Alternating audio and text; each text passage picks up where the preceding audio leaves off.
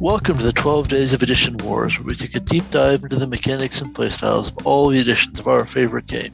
We look at what worked, what didn't, what led to better games, as well as what didn't, and we talk about it all. This series features a deep dive into the DMG Rule Supplement series of books. What advice can we take from these books and use in our current games? On the eighth day of Edition Wars, my DM gave to me the complete book of villains. This two resource book was written by Kirk Botula and was published in 1994.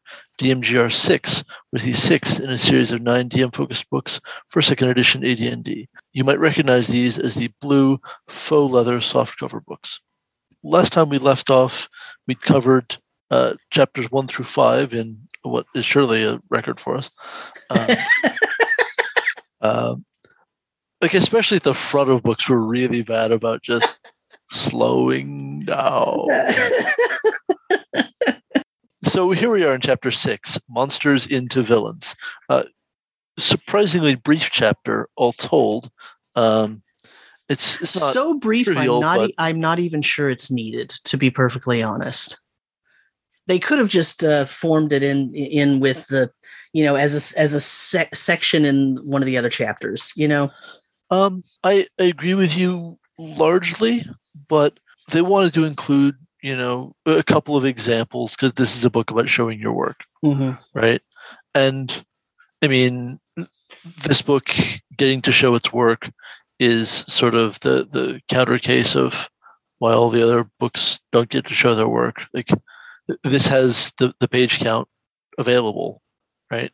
And, Yeah. and still in a generous font size, as we've mentioned a couple times. You know, you're Um, right. I I will I will reverse my statement. I think you're absolutely right. It's okay that this has. Maybe what I should say is, I wanted a little bit more out of this chapter. Oh, sure. No, I, I think that's reasonable.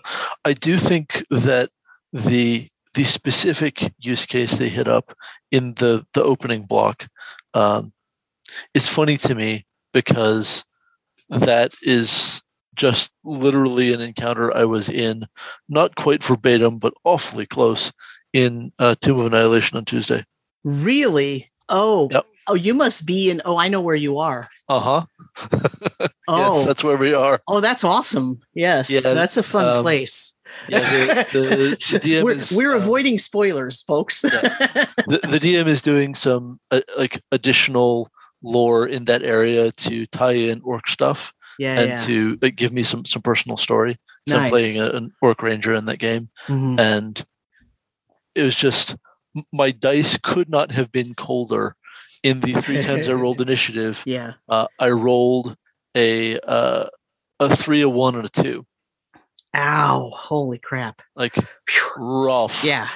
Uh, th- there was a whole fight where I did not get to take an action because the fight was over before my action. Wow. It was rough. That is, you know, that's. I, I am not a proponent of dice jail, but that is a perfect example of a die that needs to go to jail. that is that's that's harsh. Ouch. Oh man. Oh, but back to this example. Um, I quite like what they do with this example, uh, monstrous villain throughout the rest of the book, because they they they quite flesh her out, and um, and it works the way that they do it. It works. Yeah. Um, I, I think that's I think that's very true. I think that like th- this is a classic for a reason. Absolutely. Mhm.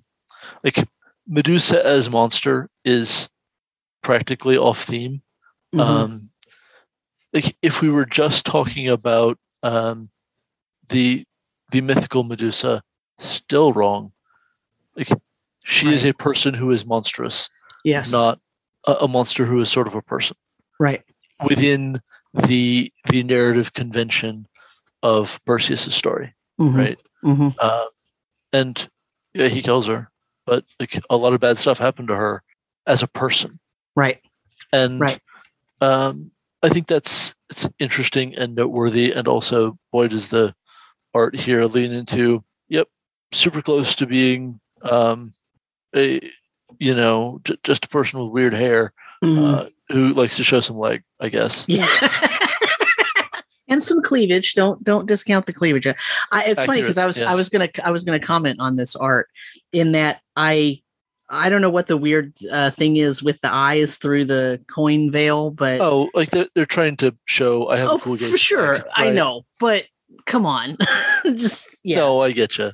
Um, also, the, the the statue of the Sphinx that's next to her looks like it's wearing an Ewok hat.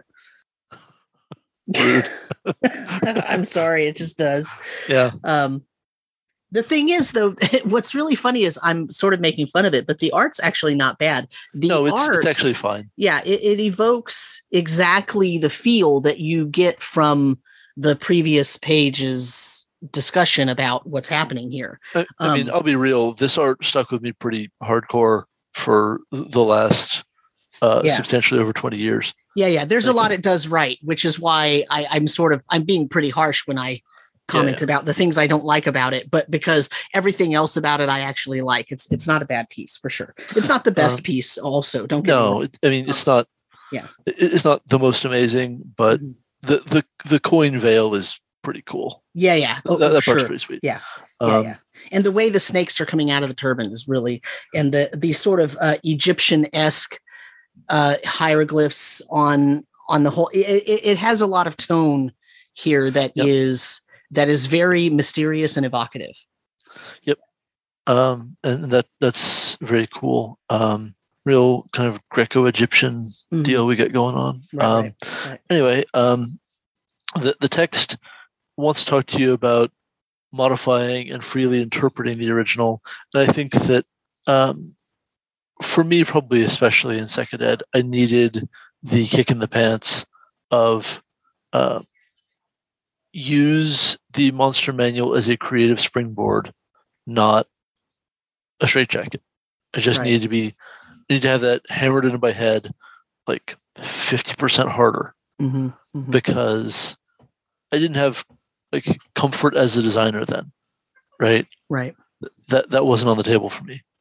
Um, which is not to say that I didn't try, but like feeling comfortable with the system and really kicking the tires was was not yet Mhm. my deal. Um, but um, Yeah. Uh, it- yeah, like it's it's talking about how to like build primary villains and touches on uh, Dragonlance and Ravenloft. Like, good, good going, very, very good. Um, yeah i mean I, you know it, it talks about what makes a good what are good characteristics for a creature to have if you're going to select it to become a villain um, what you need to do to sort of flesh out those characteristics and the ideas of applying the the ideas that it talks about in the first chapter kind of as a template it's not formatted as a template but that's kind of the, the idea they're going for here of okay, pick a monster. Here's what you should look for when you're picking a monster. And then mm-hmm. now that you've picked this monster that, that matches the majority of those those sort of characteristics or those things you should think about, now go back and apply what we did in the first chapter onto this to create the villain rather than just say, okay, that's the monster I pick. It's automatically the villain. You have to do a little bit of work to to mold it into that, which is Right. fair, I think. right. And the discussion of like this monster needs to have a society and Right. needs to be able to like relate to others either as equals or as servants. Yep, good point. Absolutely. Mhm. Right. Um, Yeah. And and so this is where it really jumps out at me that uh, in second ed, monsters don't have charisma scores. They have intelligence Mhm. scores only, but no other ability scores, for you know reasons. Right. Right.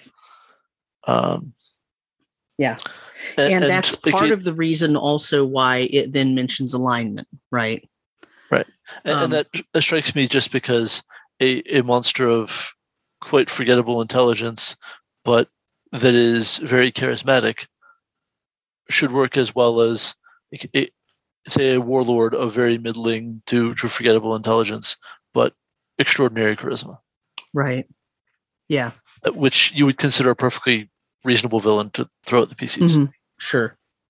I think the monsters are are sort of more seat of your pants right?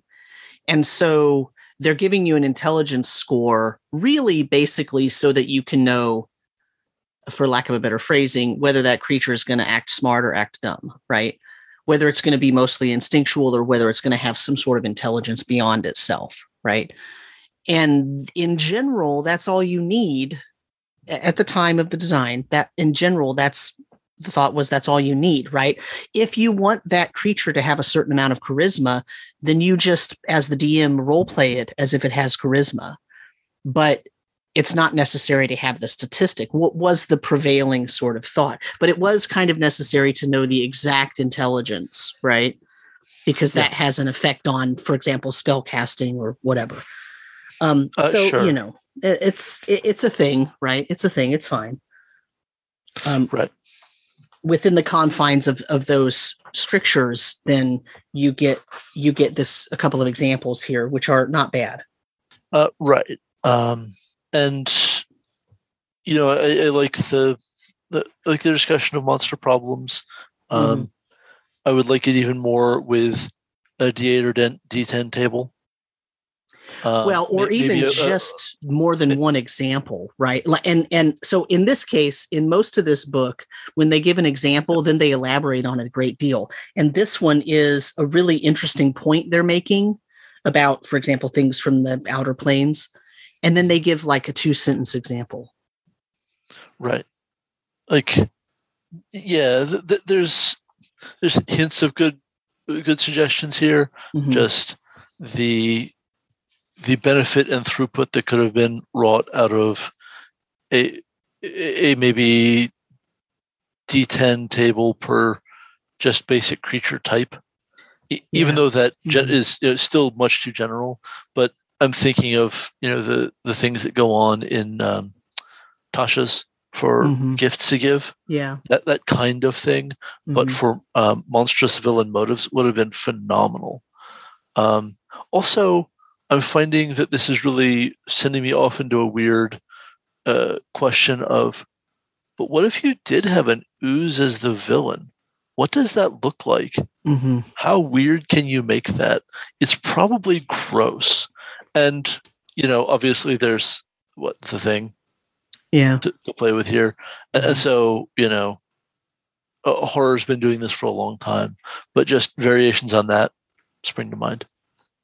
Yeah, I mean, this section isn't bad, but it, it could use a lot of elaboration. And, uh, you know, in terms of the tables, what you're asking for, there is a section right in the back of the book where it tries to sort of um, provide some tables. It's sorely lacking, though. But I think the problem, though, is the layout of this book.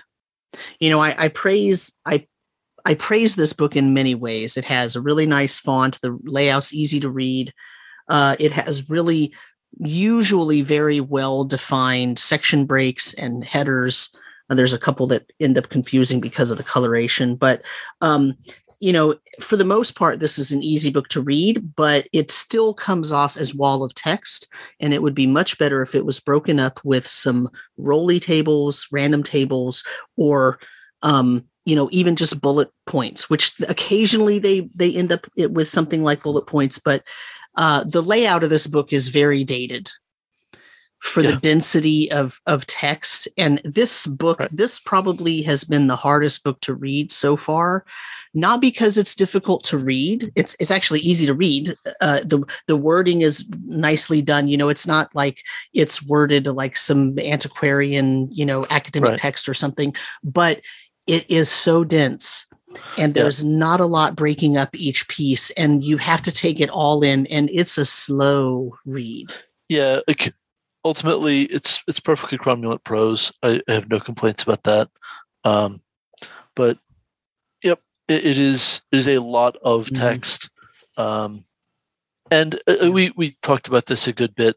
last time i think after we stopped recording that yeah uh, yeah because because we're super cool, super good like that. Yeah. Um, but it, it, amounts to um, this book is here to inform you before you start working on the campaign to just build a whole foundation of thought in your mind and be a workbook uh, that you refer to you know a session or two before the villain has their first action that affects the pcs in any way mm-hmm. um, it, well, well before they actually show up in person, probably. Yeah. But um, it's still uh, still a very good book for all that. It's just its its specific use case is substantially different from what you would see elsewhere. Um, but honestly, a, a book of essays on great villains, fairly timeless content. Right. Yeah. See, that's the thing is the content's really good and the the methodology that they're presenting is mostly good with a couple of things that I would take exception to only because so much time has passed now and we do things a little bit differently now and the sort of thoughts about design and the way the game works are a little bit different. But ultimately it's a really good resource and it's something that you read before you're planning your big campaign, your big homebrew campaign for the first time, where you're going to create your villain from scratch. This is what you read first. You let it percolate in the back of your mind.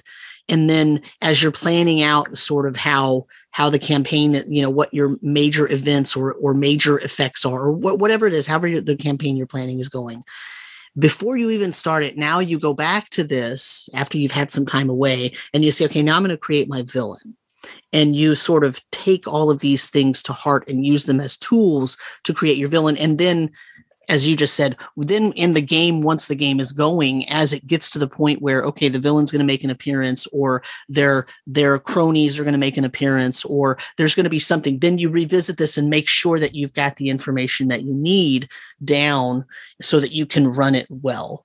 And that means this is a book of homework right? Mm-hmm, mm-hmm. This isn't a book where you're going to flop it open in the middle of the session because you forgot something and it's going to be a nicely formatted, you know, three bullet points. Oh, yeah, those are the things I need to remember, or oh, oh yeah, that, or whatever. And then you use it and then you move on. That's not what this is. Oh, no.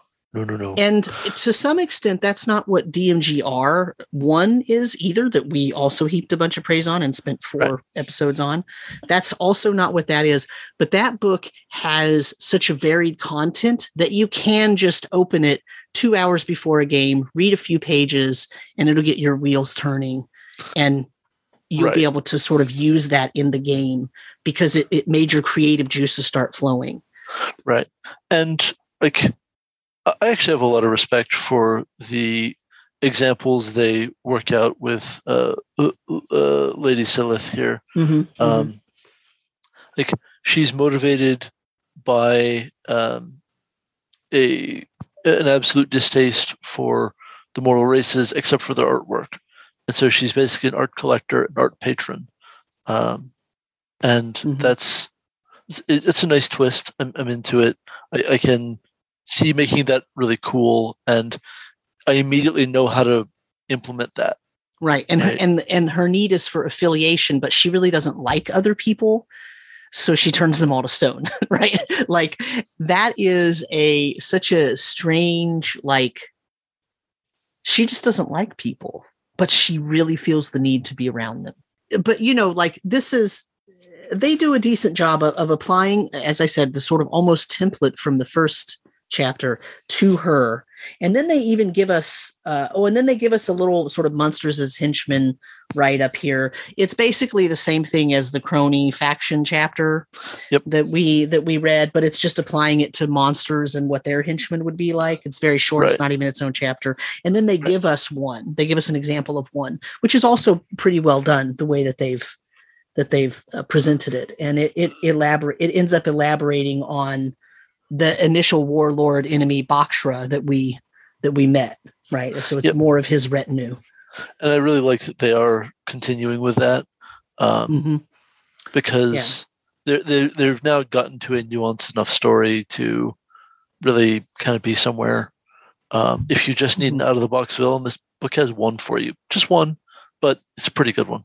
Right. Um, well, it ends up with three at the end that are pretty well sure. described. Um, this but, one's the biggest one. Yeah. So so the other thing interesting about this, of course, is that the the monster henchman is would is now just a PC race because it's a Kenku. Right. yes, like, that's true. Uh, yeah. That's a that's a you know historical note that is really more relevant than ever right this minute in mm-hmm. gaming discourse. Right. Um, as you know, WotC is trying to draw new lines between sort of this is a person and this is a monster. Mhm. uh, and Kenku are very firmly on the person side. You know, in the Right. the present imagining, Mhm. which I think is cool and correct. Right. Um, but there are also uh, some other examples from um, you know surrounding media uh, talking about uh, Oddjob in Goldfinger and the Flying Mhm. Monkeys in Mhm. uh, Wizard of Oz. So that's pretty cool. And that is going to be all for chapter six. Like we said, quite brief. Um, Yeah. The the Kenku assassin gets uh, essentially a paragraph and a bit. Mhm. Um, and Which, to be honest, though, is okay in this context. it, it is, yeah. Like for for what his role is going to be in the game, Mhm.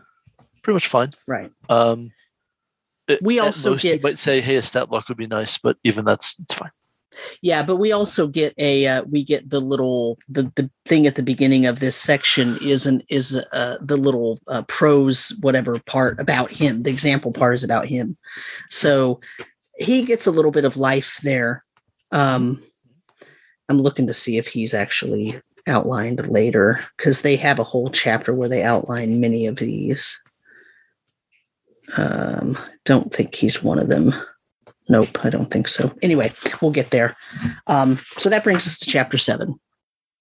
And chapter seven is about uh, advancing or using your villains in an advanced way by allowing them to be recurring villains or allowing them to be rivals first. Then they talk about mythic or symbolic villains and then faceless villains. This is quite an extensive chapter.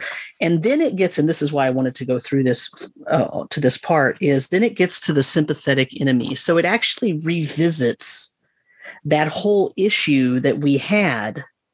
Yep.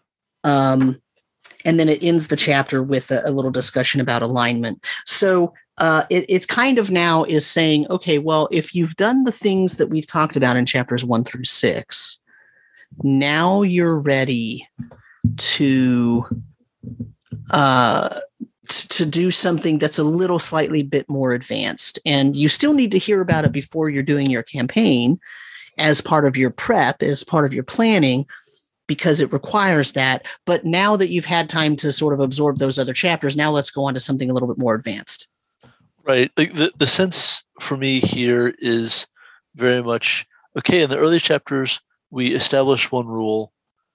If you have internalized that enough, now you're ready to break that rule and go to a more nuanced rule. mm-hmm. Right. And this is all more nuanced content that Right. you know explicitly hasn't forgotten what they told you in the earlier chapters. Right. It references, hey, I know we told you this before. Here's exactly what we're trying to say as we add more nuance. And I, I really appreciate that because I think it uh, follows the path of learning really well. right right Um, I wish that it would tell you so though. Do you mean? what's well, so what's really helpful is if when you start you know where you're going. I, mean from a learning perspective. okay. And if in chapter 1 and maybe it does say this and I'm just blanking on it, but if in chapter 1 it said you know, we're going to talk about some th- you know, some ways to make this villain more advanced in later chapters and we're specifically going to talk about these four things i feel like that sort of preview would have been helpful because you know my so here's the thing is i read the first half of the book and then we did the episode and then i read the second half of the book and now we're doing the episode. So i did not i have i mean i read it you know 32 years ago or whatever when it came out but i hadn't read it in that long. And now i'm reading it again and and so i feel like just from the you're talking about the learning process it, it's helpful to give a idea of what's coming up later. Yeah.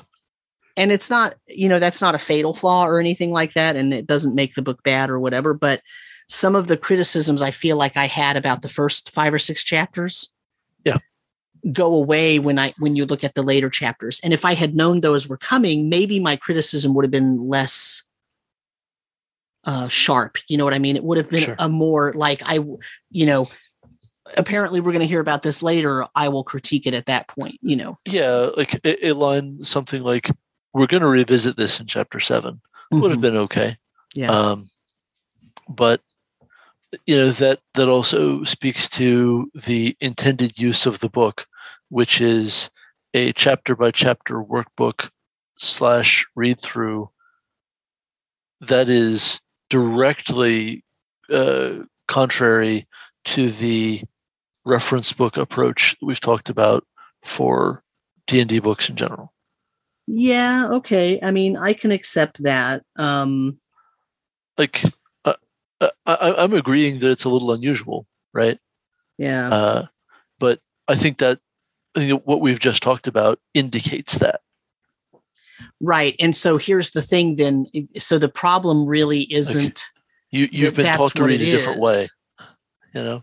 Yeah, but the, but the thing is, like, I guess the issue is, yeah, maybe, yeah, I'll have to cut this. But I, so I guess for me, so the the issue then is that if this is going to be different from the majority of the books which are referenced, I mean, this it is Dungeon Master Guide Rules Supplement. It's a reference book, right? Yep. Um, like the other ones are, and so yeah, so breaking from that sort of pattern, maybe that's that's what's the issue is Yeah, I agree. yeah anyway so so recurring villains is discussed. Um and they and they give as an example a new a new recurring villain. Um and later on they're going to end up uh putting all all they're going to introduce yet another villain. And then so then at the end there's going to be sort of four main villains.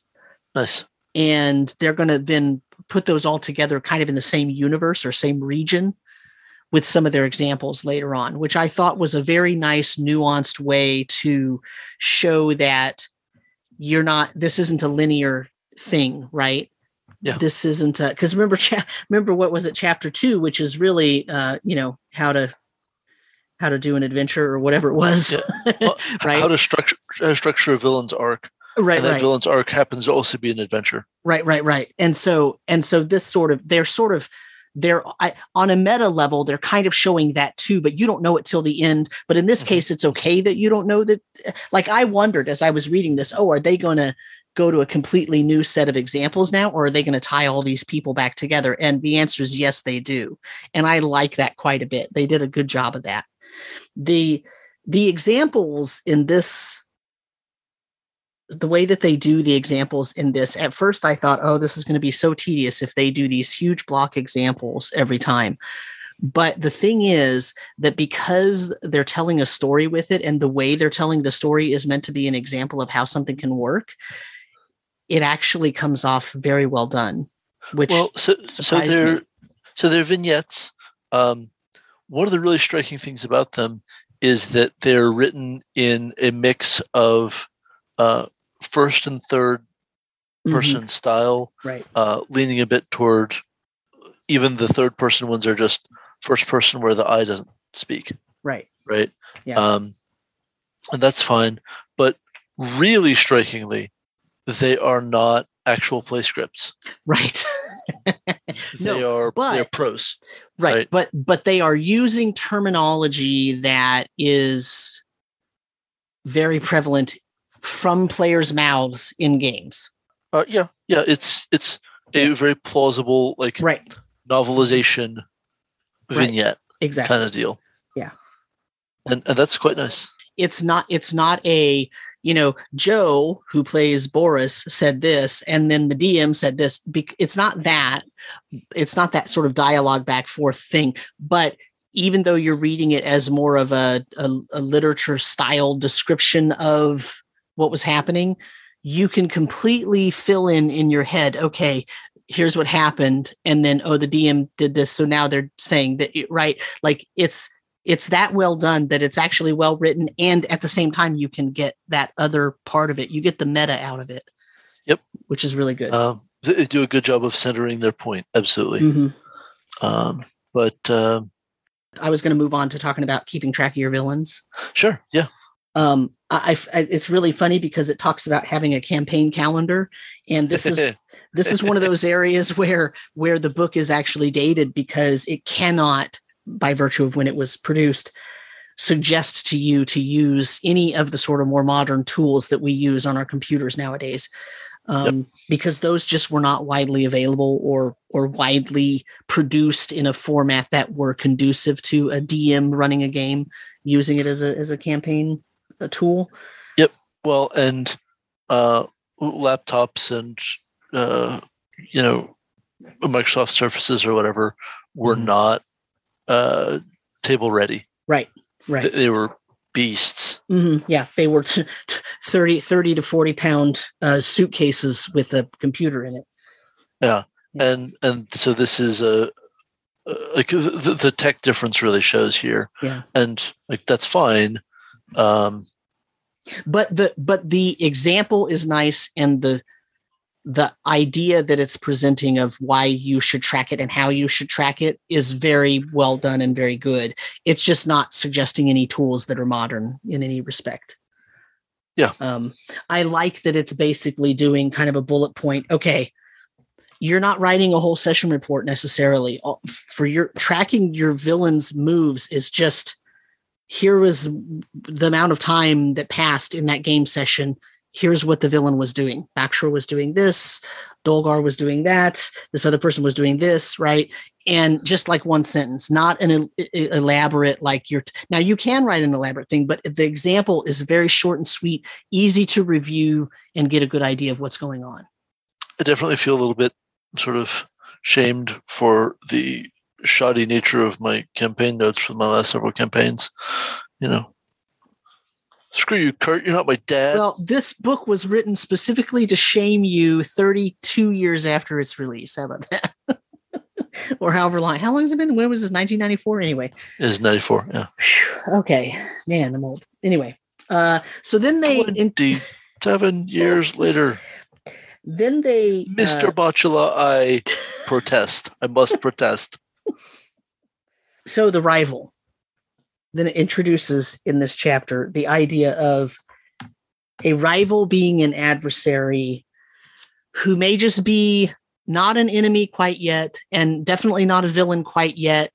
But the reason they're introducing is it, it is because number one it's a nice thing to have in your campaign. But number two uh, it defines what a rival is and and how they will have a relationship with the characters whether it's that they're competing for a common goal or whether it's that they're uh, one of them is sort of double crossing, or whether it's kind of a friendly, you know, frenemy kind of uh, relationship. It gives some good examples of those sorts of things. Um, and it also talks about how there might be time where even though they're competing, they need to help each other. And that's a really great nuance that allows them to really build characterization to make that rival more than a two dimensional person who's who's trying to steal their job basically. But it also makes the point that if something turns sour it's possible for that rival to become a villain of the story. And that's basically why it's in this book.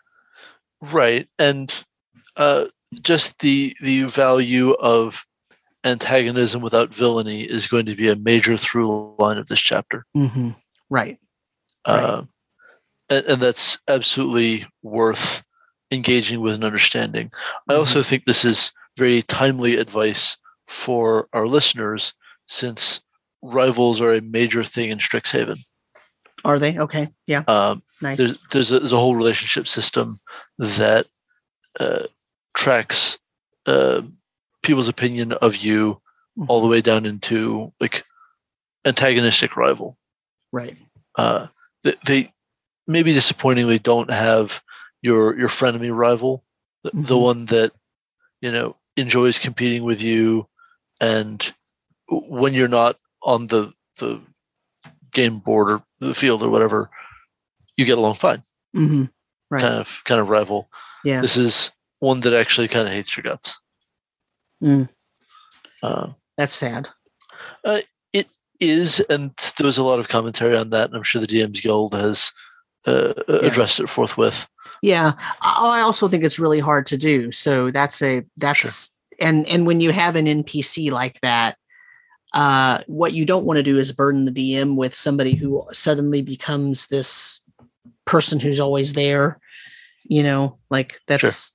Yeah. But anyway, so that's a different topic, but but done well, it's just an incredibly game Yeah. enriching right? relationship Yeah. because you feel something about them every time they show up. hmm The thing might be negative, but by God, you felt it, hmm and that's actually what we're here for. Yeah. Um, and because it's a frenemy type thing, you know, you they are there to compete with you, but if some shit goes sideways, right, they're probably not going to let you die. Right. So even and if you hate that, sudden they're shift there, is so Right. great.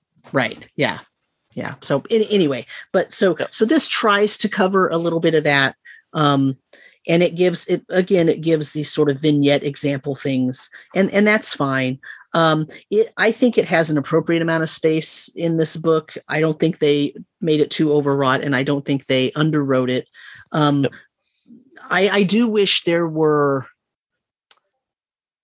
again and and I, i've probably said this and or you've said it about every chapter i wish there were some you know roll on tables. Give me some Sure. random tables right? Give me give me something that allows me to take this information and put it in a format that's other than a long form paragraph. Yep. Absolutely, absolutely. Um, it, there's one part in here where right and it, it did this in one of the previous chapters too it, where right in the middle of a paragraph it starts like presenting basically game rules in long form prose and um, Mm. it's very like it's it's not it's must not be this chapter so i'll talk about when we get there but yeah so um anyway then they move on to mythic or symbolic villains they talk about deities demigods um you know one dimensional characters pe- people who have a like essentially strictly symbolic role within the narrative. right We're getting into some some pretty English major stuff here, hmm right? Which Well, is fine for me. yeah but i also think that i mean the way the example's written i think it's fine um even if Sure. you don't know who miss havisham is they do a good enough job of describing her and what her what her main focus was and everything well enough that you know so here's the thing this book wants to make sure that it doesn't leave the dm feeling like every single person who could be an enemy of the party has to be completely fully fleshed out three-dimensional a full villain template all the way all rivals all henchmen everything all like it's not really aiming for that. So this is the part of the chapter where it's kind of saying you know here's some things to think about. And by the way it's okay to have some sort of minor enemies or minor sort of pseudo villains in here that are kind of just one dimensional. It's all right. It's all right if you have a person who's one dimensional, who's kind of a rival or enemy, and who is easy for the party to figure out what their sort of main shtick is because it's so one dimensional. Like that's okay. Yep. To have some of those, right? Yep. And so I appreciate that it's doing that. Um, you know, it's fine. Yeah, I mean, it kind of at, most I feel like my impulse would have been to sort of develop more terminology that I could use in a sort of standard way to say, okay, well, like because saying this is a, a mythic or symbolic villain is maybe not enough connotation right off right off the bat. Yeah. And know. then the It's subheading fine. is just people. Right. Yeah. Um, so and sort of monsters as symbols is a very important part of just understanding gaming and myth. mhm, right. Um, like this thing is not a symbol for a, a kind of people; it is a symbol for a thing you go through in life. Right. Right. Uh, G.K. Chesterton, you know, hmm hmm hmm the point of fantasy is that monsters, uh, dragons can be beaten. Right. I'm paraphrasing. Sorry, sorry, G.K. You've been dead for a long time, buddy. You can probably take it. Yeah. He's not even concerned enough to roll in his grave right now. Anyway. Um yeah, so, so, so just going to get into faceless villains, but Yep, if you yep. want to say more about monsters, yep. please do. Nope. I was that's where All right. I was going to. so so faceless villains um is sort of opposition by bureaucracy um the the physical absence of Sauron in Lord of the Rings, hmm right? Uh, I mean, in the movies, we see him in the opening, and then not again. hmm Right. Uh, other than sort of shots of the, the lidless eye that's supposed to be Sauron's presence. hmm E- even that is largely a sort of extrapolation by PJ, which Yeah. God bless him, it looks great on camera. Um, the other uh, the other example they give, which is popular with our UK fans, is uh, the prisoner. And uh, you know the the agent is is in the in the village and always looking to find out who number one is and never does. Yep. Um, and so that's sort of your faceless villain. Um, it also Right. gives uh, who else? Oh, Moriarty. Um, and then that calls to mind for me um, uh, not necessarily a villain, but a faceless um, kind of enigma. Uh, management in Carnival. Mm. Uh, Mhm. management is always behind a, a curtain or a screen, Right. and its nature is so strange and enigmatic. It's ultimately supporting the protagonist, but that's really hard to understand in the show Mhm. Mhm. um, because it, it sends these mixed signals and everything. right. It's really, really cool. Um, so, all I want to say to that, and I have to get this out do not be J.J. Abrams. If you create a mystery box, Mhm. I will come to your house and Yeah. look very sad at you Mhm. if you do not have some kind of answer. And when your PCs get to the end of the story, there was never an answer. I will be mm-hmm. very sad at you. Please do not do this. Well, and not just that. Who cares if Brandis is sad at you? Your players will f- hate you. I don't want to promise your friends will hate you, but I will show up at your house. And you don't want that. I'm saying, as players, they will not appreciate that from their GM. They will hate that from their GM. They might not hate you as a person, as a friend to begin with, but Not, not like I hate J.J. Abrams. yeah, well, that's a different podcast. Um, but it's true. Do not leave everything so that there's really no answer. Yep. That is not a good device to use when you're running an RPG. It's okay to have some loose ends that never end up getting followed up or something like that.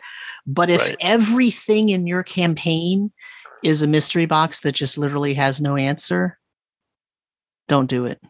Do not do not do it. It is not Um, a good fun RPG thing. Uh, so the the description here is still solid, right?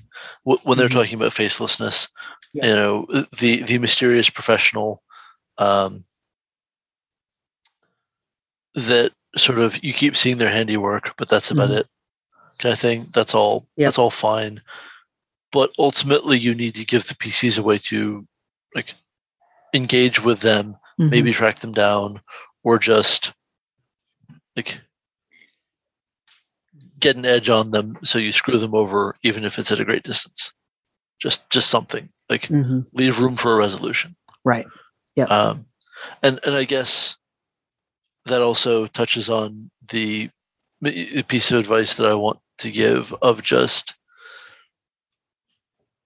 remember as a dm that you are playing with all the cards for you every oh, every card is face up Mhm. for the PCs, only their own hand is face up. Um, Right. just there is a point at which, for your bad guys to lose, you are you have to choose for them to be able to lose. Yeah. Choose that. and it actually gives really good advice um, in here. It's talking about the faceless villain as a bureaucrat, and it says, um, you know, basically when you you're you're tr- you're creating events, and the party doesn't really know what the cause of it is, or even if it's occurring at the at the beginning, right? It says if you want to implement this approach, it is easiest to string together a series of short adventures where several share the same organizing principle and point to a common source. As a rule, player characters are intolerant of ambiguity. If you give them two clues, they'll misinterpret them both. If you toss in a red herring, they'll be loath to give it up. Right? So in other words, be careful. That's that that's that other side of that mystery box, right? Mhm. Or the other side of of trying to give clues and you're not being specific enough or or obvious enough.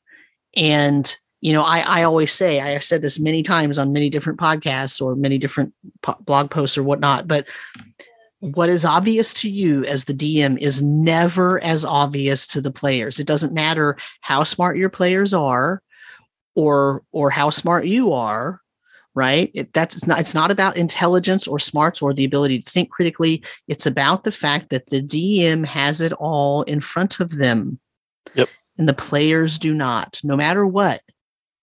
No matter Yep. what, that's the case. And so if you throw a clue out and then three sessions go by and then you throw another clue out that's related and they don't immediately connect it, do not get mad at them.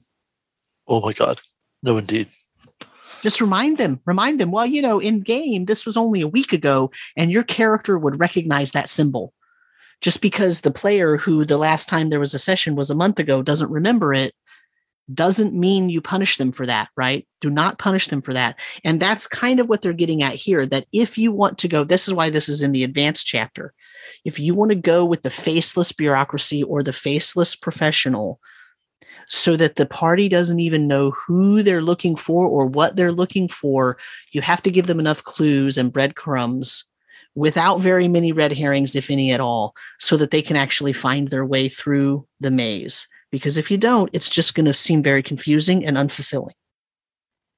Yep, Yep. I agree with that. And then it uh-huh. moves on to the sympathetic enemy. Yep, and and this is this is one that I, I have a deep love of, just because uh, feeling conflicting things about an enemy and needing to make a decision is a is a good moment to me. Mhm. And they they actually go into that in this section just a tiny bit, and then I think later on they talk about it a great uh, in at much greater detail actually. Um, Uh. And I don't I'm not I don't remember why it's split or whatnot, but I, it's funny because they even say, "Look, we told you not to make the villain sympathetic because the villain sympathetic is just an enemy, not a real true villain." And so they're trying to stick really closely to this, you know, almost arbitrary definition that they set in the beginning. But, you know, I understand why they're doing it. They're trying to say this is not in opposition to what we said before. It's just a different way to think about this material. So I, I'd like to tell a story from from Dust to Dust Please do. uh, that relates to this very specifically, and I'll say if this winds up being terrible, you can cut it. It's okay. um, Okay.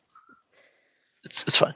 But um, th- this is a, a scene that we ran at the LARP, um, where uh, this one villain wanted to have a conversation with the PCs so he could start to get his hooks into them and like get his point of view across and maybe get them to make some bad decisions further down the line right that that's his goal like, Mhm. hi- his whole modus operandi is the corruptor it was one of his names Okay. so he's a fallen angel who works for the the god of evil that's his deal okay. um, and uh, he has another villain with him at the meal who is this werewolf that I play. Um, i- werewolves in Dust to Dust are, are corrupted elves, but werewolf like he's he's there to to talk, not to fight. He's gonna you know behave himself and um, be as interesting as possible because he's abiding by the fallen angels rules. So the the party that winds up getting invited to to come includes a, a PC Celestial, basically an Aasimar. You can think of that as an Aasimar. Okay. Um, a, a returned who's basically a revenant, uh, and a, a human, um, a human warrior who's also I think a smith. Um, and so the the, the revenant winds up kind of engaged in the conversation while enjoying the really really nice cheese and fruit plate that was laid out. Mhm. really top end cheese and fruit plate. Because the the um, person playing the fallen angel just wanted to go all in. The celestial winds up talking to the fallen angel the whole time and they are having this conversation about things they remember from when they were in heaven before one descended and the other fell. And they used to be friends a long time ago. That's the the pitch right? Mm-hmm. or I, I think that celestial is actually too young but th- they they had friends in common from way before. Um, and so the werewolf and the human smith are just sort of fucking celestials man. You look at them? And like the werewolf doesn't really like humans all that much as werewolves go he likes humans fine but doesn't Mhm. like humans all that much. The, the human has no reason to trust this werewolf but they're sitting here bonding in the corner talking about no freaking freaking celestials they're the worst. And it was such a great scene for getting to uh, explore celestials as a culture, getting to explore who naturally sympathizes with each other in this scene, um, who cares about various things. Like, I I don't know how well you could recreate that in your average tabletop game, but man, did it cook in the moment. Oh boy, was I happy with that scene. So that's a it's a long story, but uh, the the short version is I really love sympathetic enemies, and they are perfectly good villains because at some point the bad guy does the thing that you just can't let go. Even though you're sympathetic to them, they did something that you just can't let go. right. You can't and- let them off the hook for it. Right. And so this the way that this book is dealing with that is it's basically saying a sympathetic enemy is not a villain until the crimes that they commit are worse than what was done to them. Right? What would as long as whatever they do is worse than what was done to them to basically make them who they are, then they have now transitioned from enemy into villain. Because eventually your sympathy has a line like what you just said right? There's a line that now has been crossed and you can still have this modicum of sympathy for them but it's not going to extend to letting them survive or letting them not get arrested or whatever the whatever the resolution is for the for the arc right you can't let them do that and at that point now they qualify as a villain because their crimes have surpassed the sympathy that you could produce for their backstory or likability or whatever the commonality is that makes you have sympathy for them. Yep. Right. And so that's, you know, that's that's where this is going. And it provides a couple of examples. It it, it basically says, look, you know, there's a couple of um, sort of in in films and literature, there are two sort of main types of sympathetic enemies that arise that are quite common. And the one is the enemy warrior right? You know this is the so-called warrior who you know if things were different if there was a slight twist of fate you might be fighting next to this person instead of on the opposite side. Yep. right? Um, and then there's the misunderstood monster which is of course you know um, a, a creature that is not really set up in terms of the way their brain works Right. It's, to- it's not morally responsible for its actions. right because it, it's just a, a monster or a created you know the examples they give are uh, what is it the rampaging monster who destroyed tokyo because it can't find its baby and um, dr frankenstein's monster which is you know childlike D- and That created seems wrong to me. That, that monster is a genius.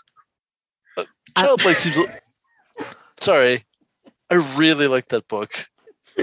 Anyway, I'm just saying, I'm just saying this is the examples they're giving because they're trying to say, you know, this is a creature that is not making a moral or ethical choice when it decides to do something that damages civilization or humanoids or you know, whatever. It has not made a choice. It is just living its life. Right. sure. And so you can have some sympathy for the situation it's in, right? It's not really to blame for its actions.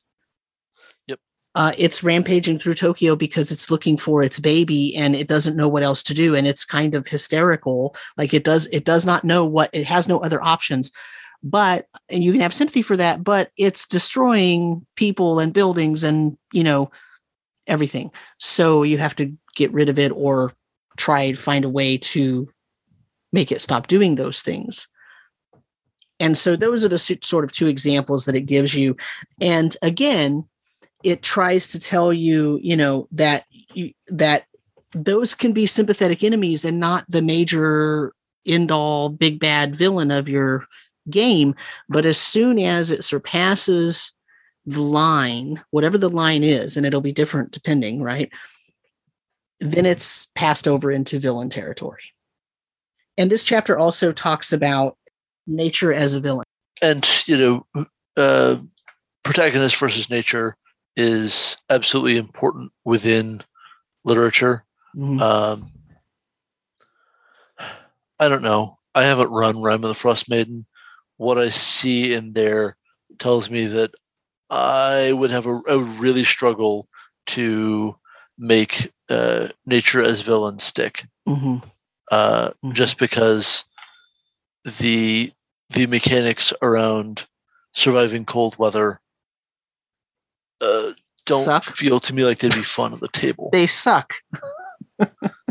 well, they they suck. They uh, they're too weak and too strong at the same time. Yeah, there you go.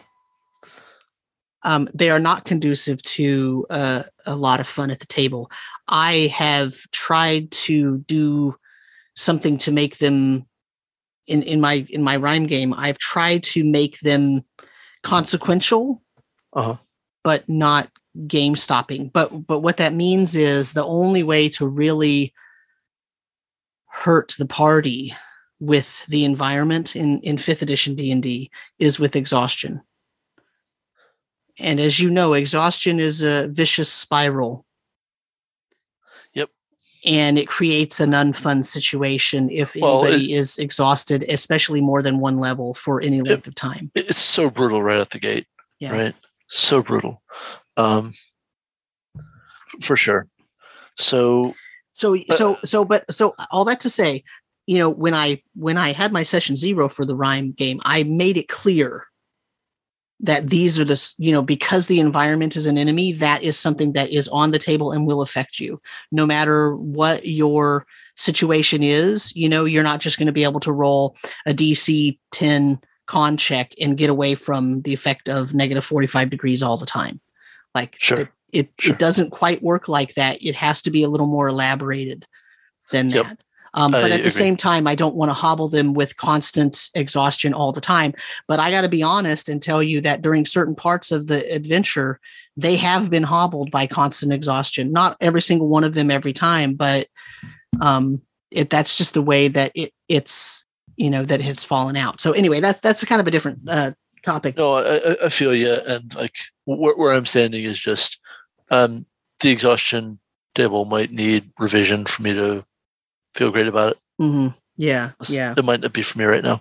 Yeah. Um, well, and I, and I guess what I'm saying is nature as villain is great in concept mm-hmm. and in literature and sometimes in movies. It's not always great in RPG. Yep.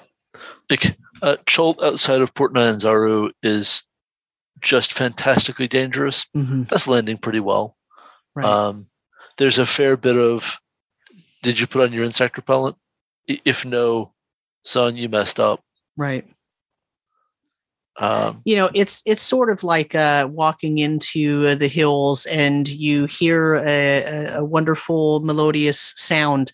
Did you put wax in your ears before you left? Because if not, you got to roll a save versus that harpies song, right? Right. It's like, important to get some warnings before you. It's important, uh, right? And so try to you know exactly sail too close, right? And that's kind of, but that's easier to do when you have specific, you know acute events mm-hmm. versus an entire landscape that is just devastatingly tough. So, you know, they don't actually spend very much time on nature as villain, other than just making the point that you know i for me i find it really funny they go this whole way about talking about sympathetic enemies and how they're not villains they're not villains they're not villains and then here's nature as a villain but it really doesn't elaborate on how you can use nature as a villain to actually fulfill the requirements of the word villain as they Right. lay them out in the first chapter Right. Now, what it, what they what they do touch on that is is really good. Like the text says, while natural disasters do not really constitute villains as defined, the blind, Mhm. blinded difference to human life which such forces embody creates an exciting adversary. Okay, yes, um, like disa- disaster movies, uh, where you have like an event timeline, could work really really well Mhm. Mhm. where it's just, hey, we've got an event timeline. We're trying to get people to safety, and what constitutes safety keeps changing at these event markers. right That's a that's a very workable thing, right right? Well, and the thing is, that's that's kind of my thing, though. It doesn't really, it doesn't actually say that, right? It it. I wish this section, this particular little section, had said, let's uh, let's let's talk about how, why nature isn't really a villain because of the sort of unthinkingness of it. It's it's not a main villain, but let's let's talk about how you could use it as a villain and maybe what to look out for Sure. they just need a couple more paragraphs i guess is the thing Yeah. um so So sure. So public opinion is villain. Uh, in um, in, your literature class, this was uh, framed as uh, protagonist versus society, right? mhm. Um, oh also i just want to point out yes, please. That they talk about the donner party getting trapped in ice and cold Yep. in the rockies Sure. i don't think they were trapped in the rockies Is it Sierra Nevadas? i believe so the, the- the accuracy of where the Donner party occurred is not the most important thing, uh, Mr. Green.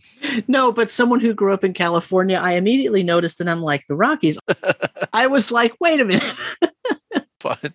Yeah. So so in um, in Calamity LARP, there's a Weird West LARP in Georgia. Uh, there's a, a PC whose uh, whose backstory is like being one of the Donner Party who survived. Mm, mm, He, mm. he comes back with a hankering. Oh, yeah. Well, see, that's actually one of the things that can happen in Rime. One of the secret yeah. backgrounds is that you were on a ship and it you got basically cra- you crashed and you're all going to freeze to death and starve and to stay alive you started eating the ones who froze first It's so you're, right. you have a cannibal background none of my just- players have that one but I- I just uh, I just need to say, Alive is one of the few movies I have ever turned off because I was so freaked out by knowing what was coming. right yeah I rented that at one point and just couldn't get past my my sense of total dread of what was coming. yeah oh god yeah anyway so do you want to start the public opinion Yeah, again? sure. so so we get to public opinion as villain, which your literature class would have framed to you as protagonist versus society. Right? Mhm. Society is the, the source of opposition. Yeah. Um, And if you're not an academic English major, you might just think of this as mob rule. to to a, a, large degree, yeah. Mhm. And the, the text is going to get into that with the danger of the mob um, and yeah there is something a lot like uh, rules text under rolling the dice here Mhm. it's just in paragraph format Yeah. not not the most findable or Right. like readable thing in the world but It doesn't even stick out. I mean, Yep. Yeah. Because the other Um, thing is rolling the dice is also an idiom for taking a chance, right? Sure. or yes or or taking a chance and moving forward. And so it doesn't even, you know, evoke in me the oh, that's a rules text. Yeah. right um, but you know there's there's a lot of space for you know you're accused of a crime Mhm. now public opinion is your problem Right. and you know there's there's plenty of room for story there Yeah. Um, I do like what it mentions about rumors and how they often have one point, one source point, And yep. yet, once the rumor gets away from the source, even getting to the source and trying to have them correct the in the invalid portion of the rumor, right? The the false portion uh-huh. of the rumor, uh-huh. it's too late. Uh-huh. It has got out of their control. Yeah, Sam, I live in 2021 and I've heard about QAnon. Right. But I, am just saying, like, it's, I was brutal. reading this and I'm just like, yeah, yeah, uh huh, yeah, reality, uh huh, reality, uh huh, yeah, reality. Go yeah. on. Tell me, tell yeah, me another. Uh huh, yeah, uh-huh, yeah, yeah, yeah.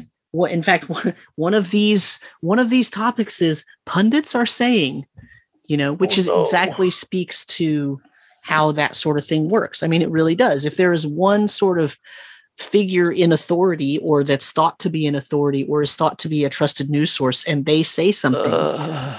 then that information filters out and it affects the entire crowd of people that are susceptible to hearing that and here it is uh, that, that, brings us to the end of um, public opinion as villain and then we mm-hmm. get into villains for every alignment which is you know more nuance on villains need to be evil they really don't and here's what I like about this section. And you and I spar on alignment a little bit because we have slightly different opinions about uh, how alignment, how important alignment is or should be.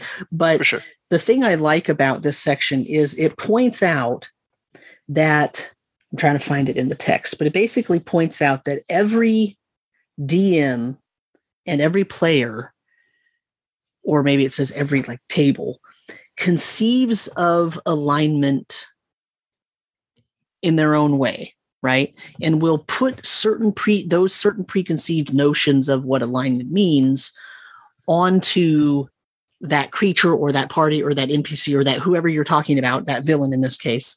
Um, and so it's important to think about how you might change the perception of that or how you might reconceive that in everybody's minds and know that you don't have to be absolutely evil to be a villain. You can be you know a different alignment. And then it, it provides these sort of short little paragraphs of here's what it would mean if you were neutral good and you ended up becoming a villain. Here's what that would mean. Would you still be neutral good? Well in your mind you probably would but your act the actions that you're taking might be seen as evil from another standpoint. For sure. Um, and it also talks about n- neutral villains, which is a really interesting section. Right, and especially with neutral good, like it has a little bit of work to do to make neutral good into a villain, mm-hmm, uh, mm-hmm. and so it's really more about uh, violating law and sort of social mores mm-hmm. than doing what's wrong right? Right. Um, and it even says, you know, this alignment is the least likely to breed a villain for this reason, right? Yep.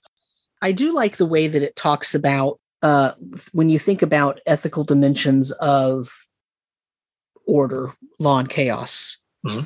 Right. The the three areas that the different the different ways to conceive of this as a sort of worldview or philosophy is balance seeking, right? The neutral, the person who's neutral wants to seek balance, or disinterest, as in, I don't care what everybody else is doing, only I'm important, or yep. opportunistic. It doesn't matter to me what the balance of good versus evil as long as I can get something out of whichever one is prevailing at the time.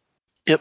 And this is this is some nice notes in building toward the changes in alignment definition mm-hmm. in uh, especially 4E and 5E with the unaligned alignment. Mm-hmm, mm-hmm.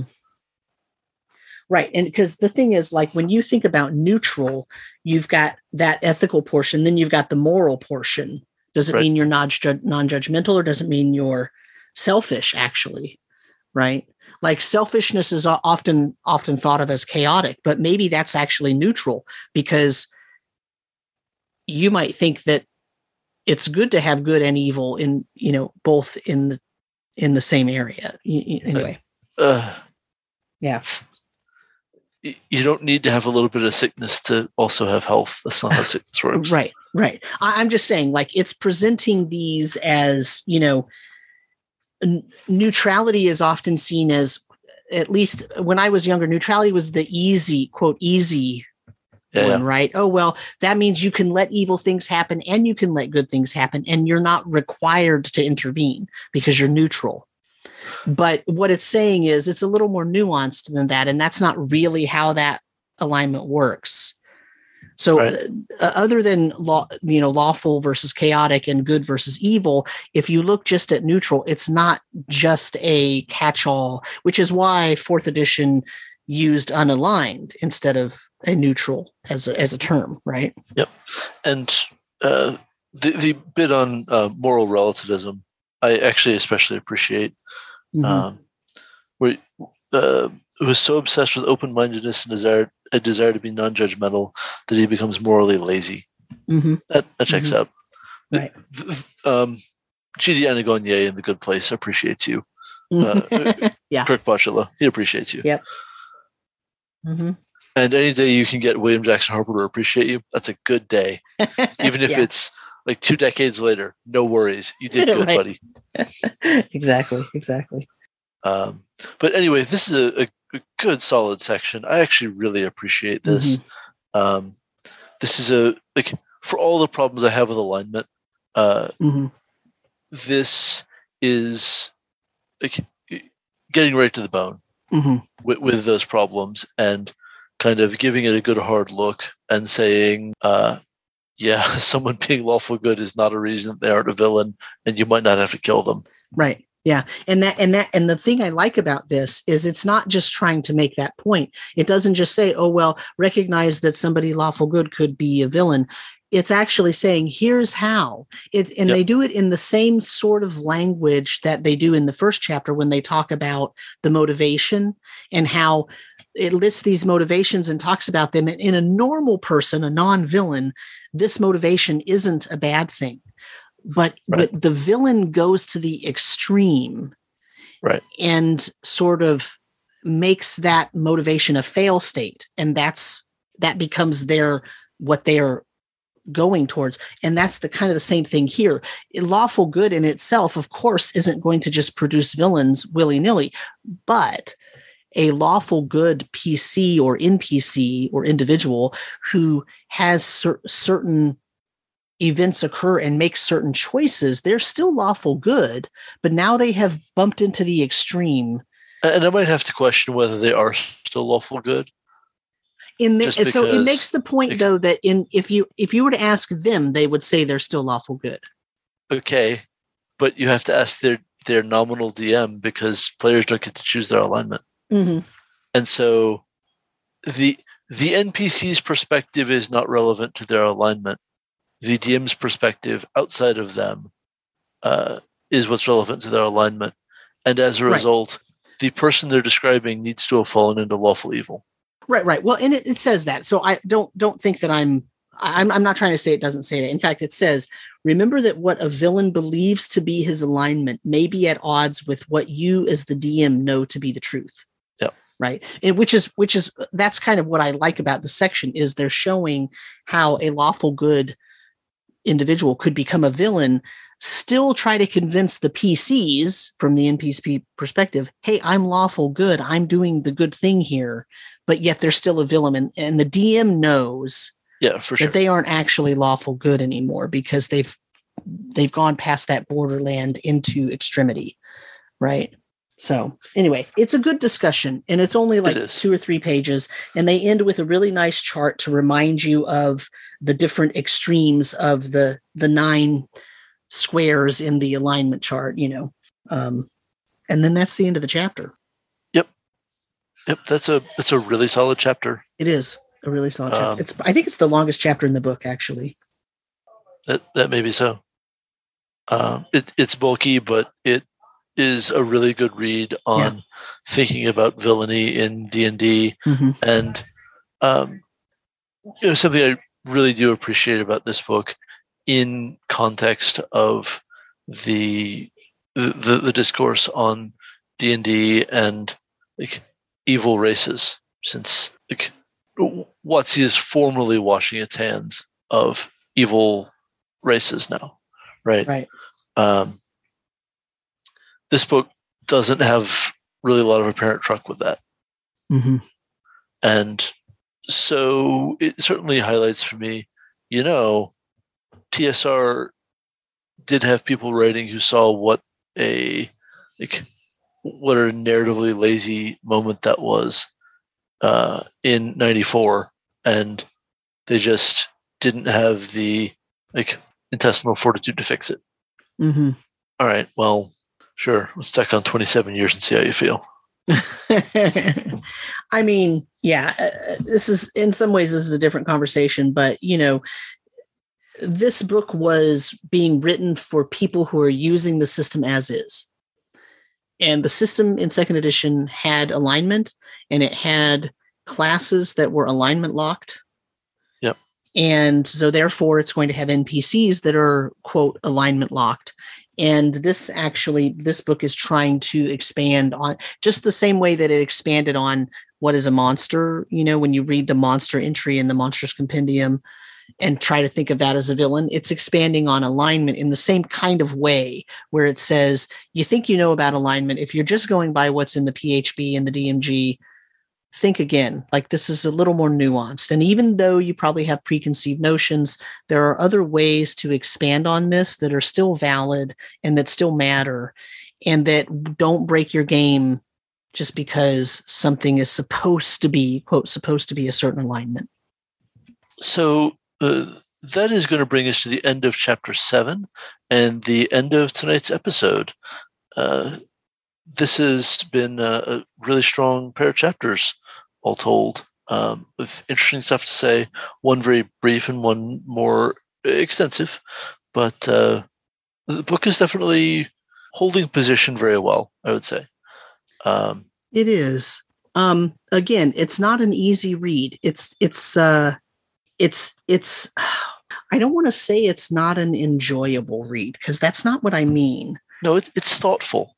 It's right? a very thoughtful read and it and some of the things that it says it's in just two or three paragraphs or in maybe one whole page. And these are the types of things, you know, as I read through this book, some of these entries, some of these sections, I just think to myself, man, that would be a great concise blog post about that Yep. And I don't mean that as a derogatory statement, as as in this shouldn't be a book. It's just a bunch of blog posts. That's not what I mean. What I mean is it's that type of blog post where you know sometimes you read a blog post from someone and you just think, "Wow, that's really interesting. I need to think on that for a few days." And then come back to it and think like it doesn't happen all that often for me um I like I, I read blog posts that are interesting all the time. I, I just mean the whole like, let me think about that and then come back to this in a couple days. But this book, at least especially these last two chapters, are full of that. Mm-hmm.